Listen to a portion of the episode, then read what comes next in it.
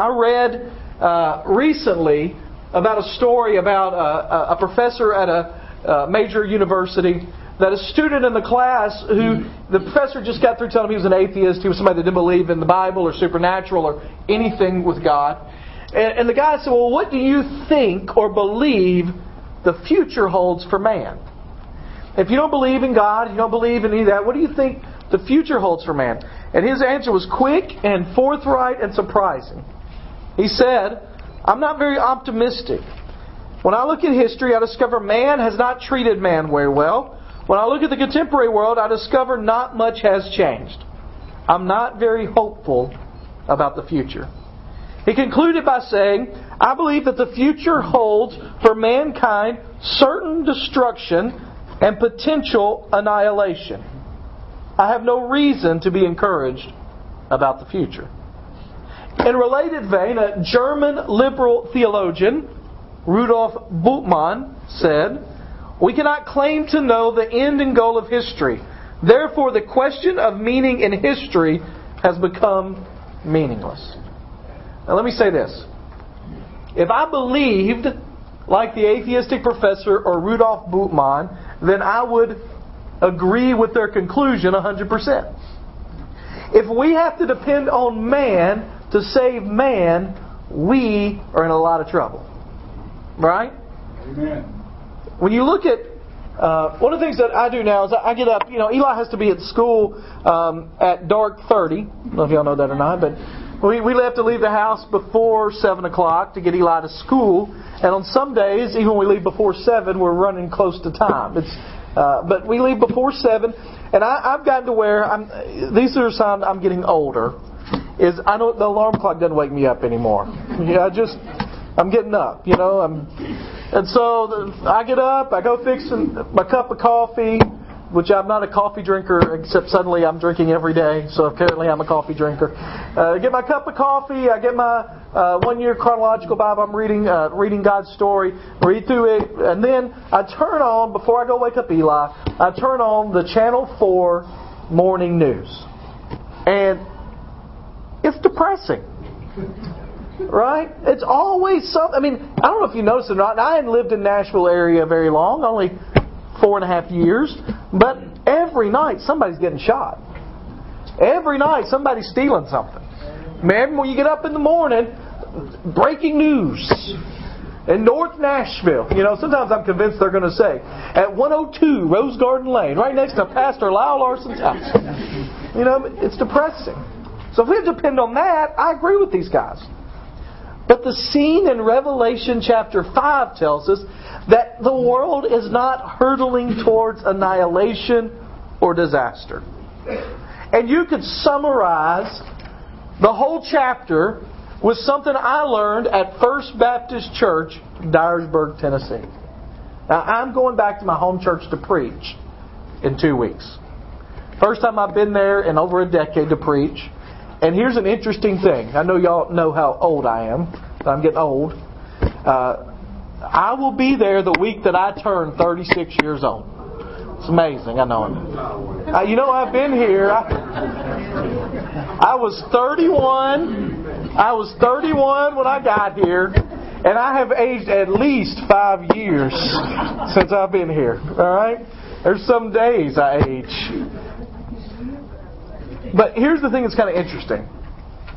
When I'm there, I will be there on the Sunday before I turn 36. I left Dyersburg when I was 18. And for those of you that aren't real good with math, 18 plus 18 equals 36. So I will be there the week that I turn 36 and kind of mark that I have spent more than half my life away from my hometown. Because once I left, I didn't really look back. The Lord just had other plans. And I look back on those lessons I learned, and you see just how applicable they are to deep truths of Scripture. And one of the songs that I learned is He's got the whole world in His hands. And the story of Revelation chapter 5 is the world is not rushing out of control. It's not running headlong towards disaster and annihilation. All things are under the sovereign and secure control of a great God Because in heaven, God's Lamb sits upon the throne, and God's Lamb is worthy.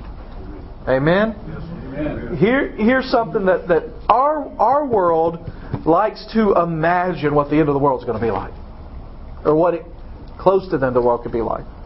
Um, over the Christmas holidays, Susan and I, the boys were in West Tennessee, and we went to see Mission Impossible 4.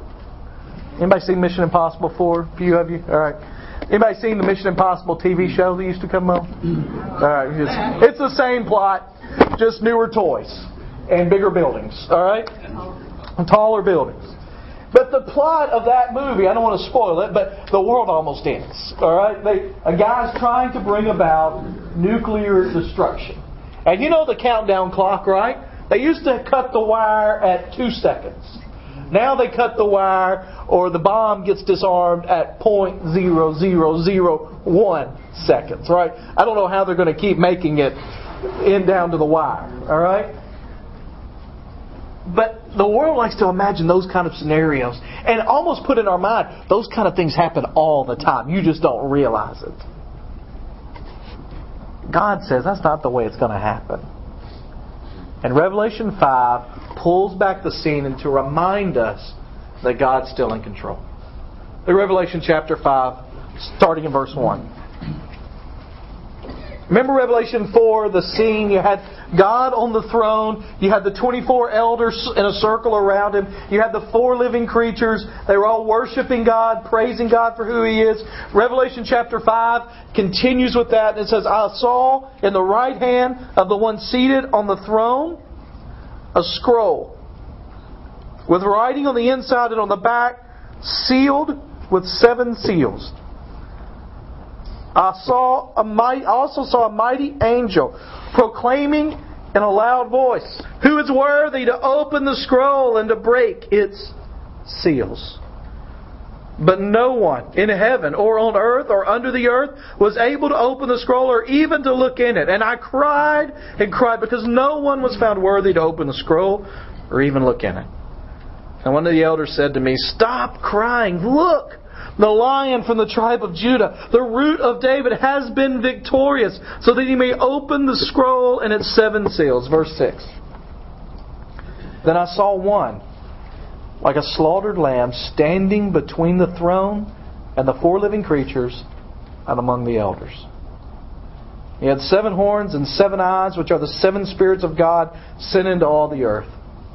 He came and took the scroll out of the right hand of the one seated on the throne. When he took the scroll, the four living creatures and the elders fell down before the Lamb.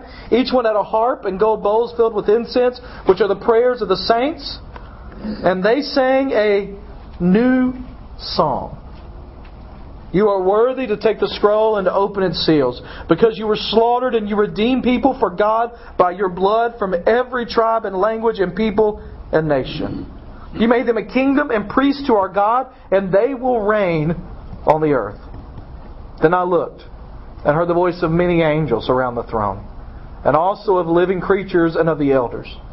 Their number was countless thousands plus thousands of thousands.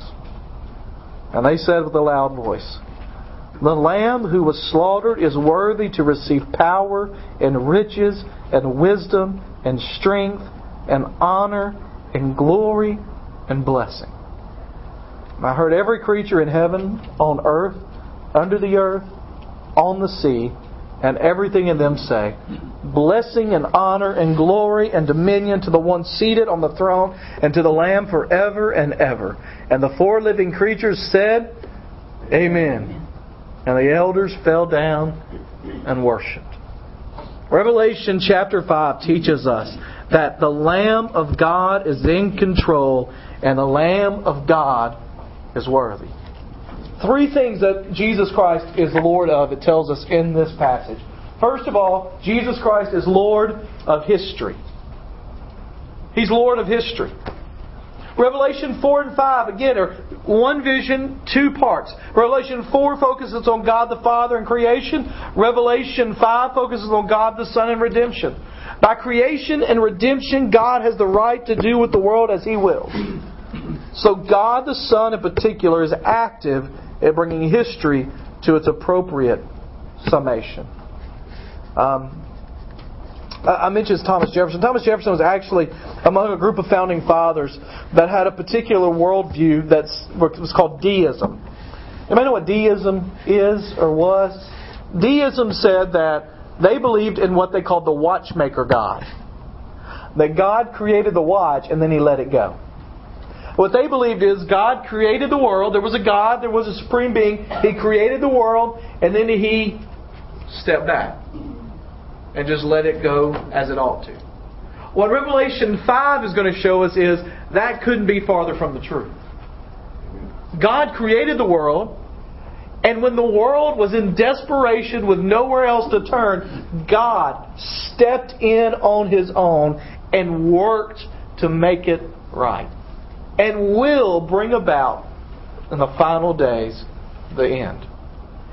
Jesus is Lord of history because, first of all, of God's plan. There's the scroll, right? Where's God got the scroll? In his right hand. Why is the right hand important? Because it's the hand of authority. You, you, some of you may remember this. Do you know what the word for left is in their language? You got any left-handed people here? Yeah, I'm sorry about what I'm about to say. Anybody know what the word for left is? Sinister. Sinister. Says more than you wanted to say, some of you, alright? So left handed people, that was not good. So the right hand was the hand of authority. Okay? And he holds in it a scroll. Now, the scrolls are mentioned eight times in chapter 5. It's written on the inside, it's written on the back, it's written all over. It is what we call an opisthograph, as you all know. right? Anybody talked about an opisthograph lately? Okay. Tomorrow, write out a sheet of paper on front and back and say, "Have you seen my opisthograph? Here it is." What, what is the difference between what you just described, the, the deism, and, and those philosophies that state that everything ultimately can become a god? Well, deism said that there was an ultimate being. In fact, if you looked at a lot of the founding fathers' original documents, they talk not as Almighty God, creator of heaven and earth, Father of Jesus Christ. They talk about the supreme being or our creator. Um, they believed in one central God that just created. And afterlife and stuff was kind of nebulous in that whole deal. It was just, you make the best of your life now. Uh, other religions that kind of say that everything has kind of got God endued in it and we all kind of become our own gods don't believe necessarily in a central supreme being. They just believe in kind of the essence of God all around. All right? And both of them, when butted up against the picture of Revelation 5 of God the Father on the throne and the Lamb, Jesus Christ, are inadequate. Um, so you have God holding a scroll. Now, the reason that this relates to deism is because in deism they say he doesn't care about the rest of the time. He just kind of set it going. The scroll written on the front and back, lots of questions about what that is. It's sealed with seven seals, which means it is perfectly sealed up. It's not coming open in the mail as it's traveling. It is sealed. All right. Some people say it's the title and deed to earth. In other words, it's the uh, it's kind of you give earth when he when he opens it and gives it to you. Some people talk about it as the last will and testament or Ezekiel's book of woe from the book of Ezekiel or the book that Daniel had that was sealed in Daniel 12 that Daniel was denied to read and that John had it open. Whatever else it is, here's what I, think the, the text is pretty clear on. It is the remainder of Revelation chapter 6 and following when it starts to open, things start to come open and things start to happen. And so Jesus is, we'll find out, the one that's able to do that. But the remainder of the book, so what's on this, on this seal are three important kind of themes. There is retribution for those that have turned their backs on God. Revelation 6, that's the seals. Revelation 8 9, it's the trumpets. Revelation 15 and 16, it's the bowls of judgment. The world said no to the Lord's leadership, and God brings retribution.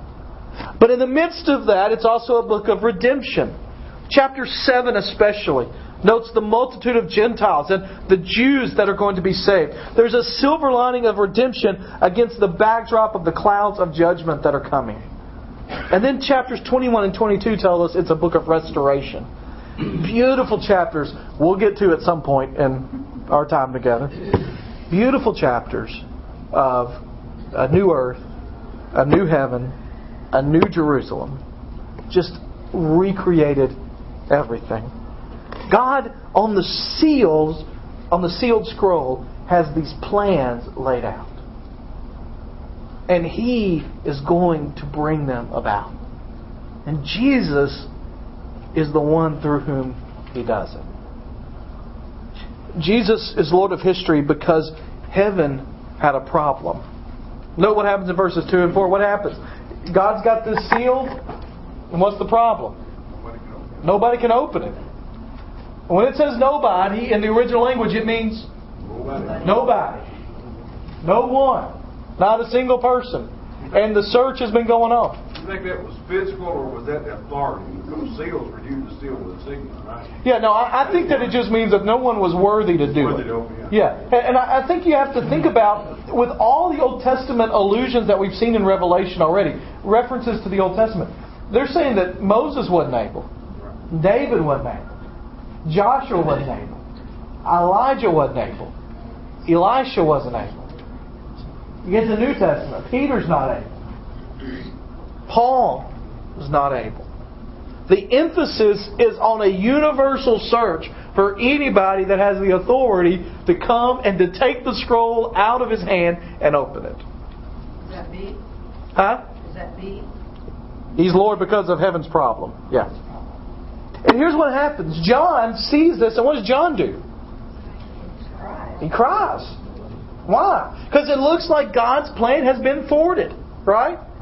For a moment, it looks as if the plan's not going to come true. And John, John, you have to remember, we've read this so many times. Like John, just calm down. It's going to be all right, right? I mean, we look. Hadn't you read the end of the book, John? I mean, you wrote it, but at this point, he hadn't. And so when he gets there, he's like, there's something important on that seal, on that scroll. We got to find out. And nobody's able. And this angel keeps yelling, No one is able to open the scroll. And John starts to weep. The universal search turned up nobody. Somebody's got to be worthy, but nobody could be found. And then we see that Jesus is Lord because of his power while that's going on, you get these elders. Remember the 24 elders from last week if you were here? Um, 12 represented the Old Testament tribes, 12 represented the New Testament apostles in a representative fashion, saying the entire body of God's people from all generations.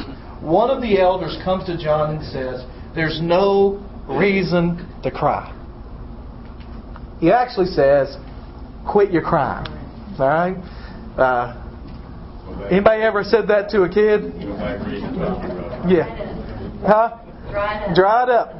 Come on. Uh, my mom, my, my grandmother used to have this saying. She'd say to me, "You can get glad in the same pants you got mad in. Let's go." All right. So, quit your crying. Now, it, that's what he says. He kind of says, "What? Quit." Uh, the the guy's almost kind of saying, "It's still okay. Things are going to work out." All right. Um, and then he says, For the lion of the tribe of Judah.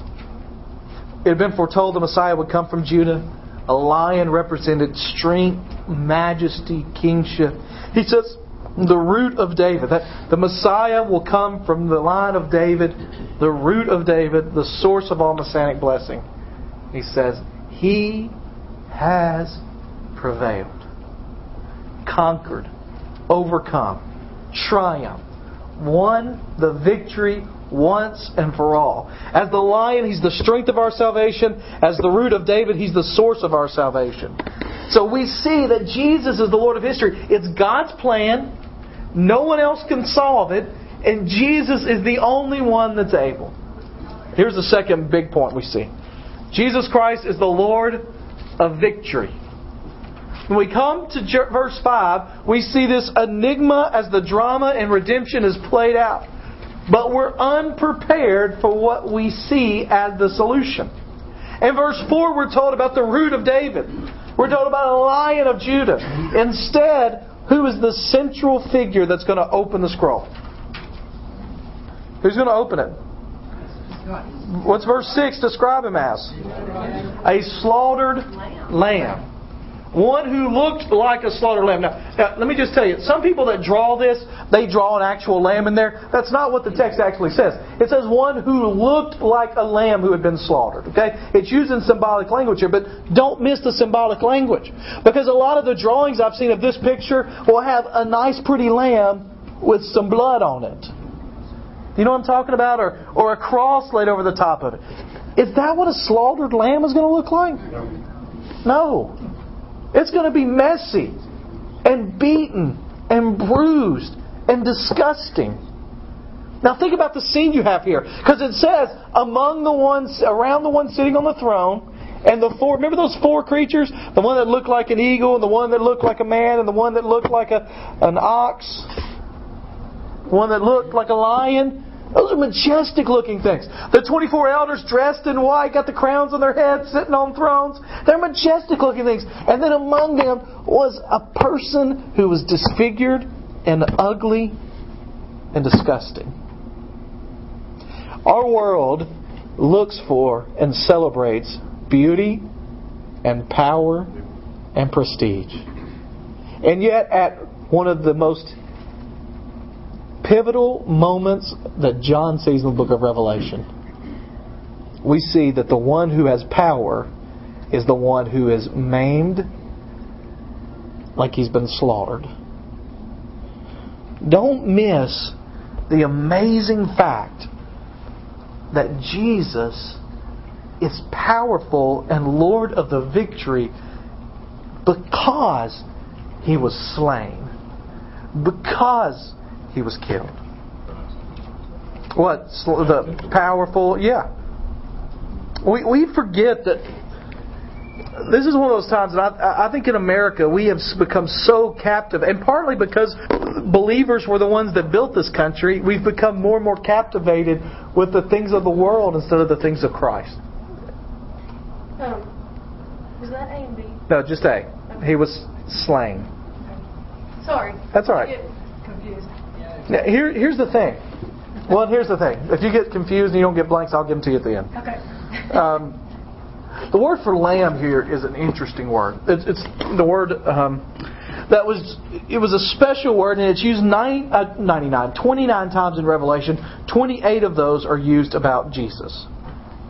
And the word used here is specifically used of a little pet lamb kept for days, four days in the house before Passover. It's of the most vulnerable of all creatures that was kept for the moment of sacrifice. now That's in the first time that the theme of lamb comes up in Scripture. Um, the lamb motif is rich there. Genesis 22:8, when Abraham and Isaac, remember that story? Take your son, your only son, the one that you love, and sacrifice him. And he takes him up there. And on the way up there, Abraham says, Don't worry, Isaac, God will provide for himself the lamb. In Exodus 12:5, when the Passover is being described, he says that then you are to sacrifice a lamb, and your lamb shall be without blemish. In Isaiah 53:7, it says that the servant of the Lord will be like a lamb led to slaughter. And then in John 1:29, it says, "Behold the Lamb of God who takes away the sin of the world." So you have Jesus' victory in his weakness that Jesus is also victorious not only because of that, but because he is still alive. There's this interesting little thing. It says, There was this lamb who was standing. A good understanding of that is that he has been there. There was a time when he started and he will not end. He was standing at this point in history and he will continue to stand. In the center of the throne stands a living, resurrected Jesus. No myth, fable, legend, or lie. He is alive and he is showing it, his marks of his death, but he is alive. So he's victorious because he's still alive. He's also victorious because he's strong. Verse 6 says that he has seven. That word means perfect or complete. Horns. Horns in their, their uh, society meant strength or power. Now, why would horns mean strength or power? And they're, they're hard? Great protection. Great protection. Who had horns? Rams. Rams? Who else? Ox, bulls, right? Mostly it was the dominant member of an animal. Had the horns for offense and defense, and they were signs of strength. So when it says he has seven horns, it doesn't literally mean Jesus has got seven horns popping out of his head. That'd be a little freaky. right? If you try to draw all this, you're going to freak out a little bit. You got a slaughtered lamb with seven horns coming out. Okay? What it means is that he is perfect in his strength. Then it says he's victorious because he sees all. He is all seeing or he knows all. However you want to write that on number four. Seven again is perfect, complete. Eyes mean knowledge. He sees everything. He knows all. He has perfect knowledge. He has omniscience. So it tells us that he is victorious there. Lastly, he's victorious because he's still in control. Here's the, the dramatic scene. We don't get the drama that's there because we just kind of see it. But the dramatic scene is the one that is sitting on the throne is holding this scroll, and nobody else can get it, right? Nobody else can take it, nobody else can open it. And it just says this one who looks like he has been slaughtered. So the weakest one of the bunch, that looks like the weakest, walks up. It says he came. It means that he just matter of factly walked up and grabbed it, took it away. Now, nobody can do that to God Almighty unless they are equal with God Almighty. I, I play games with my son sometimes, to see if they can take things from me. Eli's not there yet. Now he's closing the gap more quickly than I would like for him to close it. We arm wrestle. He's not there yet. He thinks he can get out of my holds. He's not there yet, right? It's only when he becomes equal in strength that you can take something from me. And Jesus walks up, and not it's not aggressive or mean. He just takes it. Somebody wrote this about this picture a little bit, something that they thought about with it. Maybe you've seen it somewhere. It could be sung, but I'm going to bless you tonight and not sing it. Like Cliff singing. Yeah, it's just- Mary had a little lamb. His soul was white as snow. And anywhere his father sent, the lamb was sure to go. He came to earth to die one day, the sin of man to atone. And now he reigns in heaven above. He's the lamb upon the throne. Jesus Christ is the Lord of the victory. Here's the last thing. He's the Lord of glory. Glory. Verses 8 through 14 are three songs of worship. Here's the interesting thing the first song is the longest, the second shorter than the first, and the third shortest of all. In reverse order. The first song or choir, the first song has the choir that is the smallest. The second song's choir is a little larger, and the third is the largest of all. In heaven, we can see who sings and what they teach us. And the first thing we see is he is praised by the saints. That tells us there's a harp, an instrument of praise. And so the saints are there praising him, singing to him, giving a shout of victory to him. They sang a new song. Um, it, it's interesting because um, somebody asked me one time, when we get to heaven, what do you think we're going to sing? Do you think, do you think we're going to sing Victory in Jesus?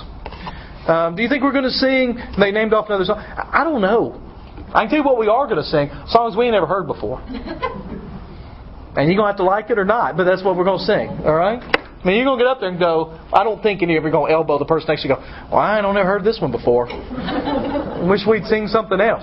One of those new songs. Another one of them new songs. No, because in heaven, nothing is bad. That's right. And so they sang a new song, it says. All right? Now, new sing means it was new as in they hadn't heard it before, and it was new as in it redeemed, uh, it was from a new time period. It says, You are worthy to take the scroll and to open its seals.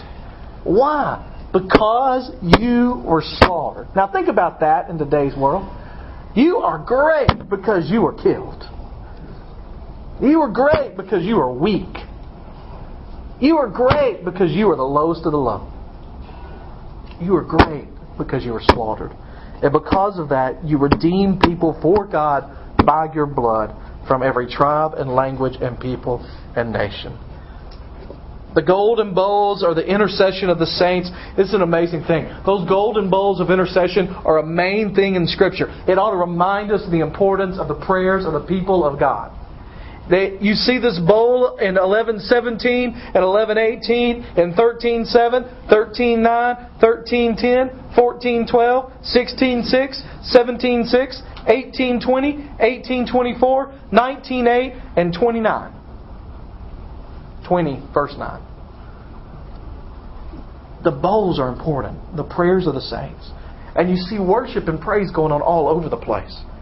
It says he is worthy because he is slain, because he has purchased us not by gold or silver or precious stones, but he has purchased us by his blood. The redeeming blood of the Lamb is no embarrassment in heaven. There are some churches that are embarrassed these days by the blood of Christ. They don't sing songs about it, they don't talk about it, they don't have discussions about it. Heaven sings about it. So we will too. No redeem he redeemed us from all over. It doesn't matter what race, tribe, culture you're from. It doesn't matter if you're short, tall, fat, skinny. It doesn't matter if you're beautiful or not by the world's standard. It doesn't matter if your arms are long or short, you got five fingers or 25. It doesn't matter. No one is excluded. And then it says this He made us kings and priests. We reign and we serve with Him, and we will reign on the earth. So yet the saints praised him because he is worthy of all that has happened because of what he has done. And then it says he is praised by the angels.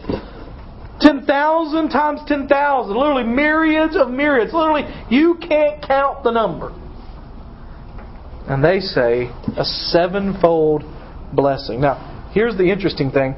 We can't give him the first four things they talk about.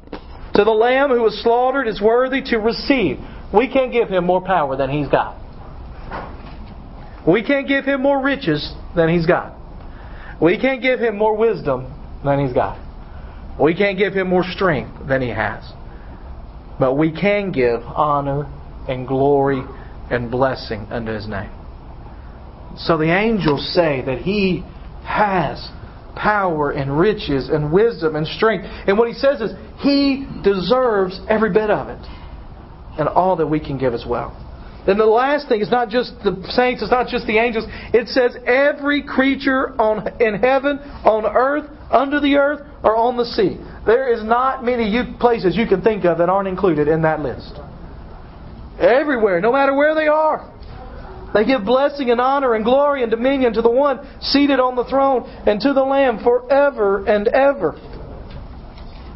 A.T. Robertson called this the four great fields of life heavens, earth, under the earth, and the sea. And they give their praise to the one on the throne and to the Lamb. And if you ever needed a biblical validation to say amen, what happens in the midst of this worship? What do they say? Amen. What do they say, Cliff? They say amen. There we go. So some of you Sunday just practice biblical worship, all right? You can say amen. They hear the truth. They say, let it be. May it be so. Truly, truly, it is true. Here's the point. If the governor walked in tonight, it'd be appropriate to stand up to give him honor. If the President of the United States walked in tonight, it would be appropriate for us to stand and even applaud to give honor. But if the King of Kings and the Lord of Lords walks into this room, standing up and clapping is woefully short. The only response is to get on our faces before the Lord and to worship. So let me ask you a question. Same question I asked last week.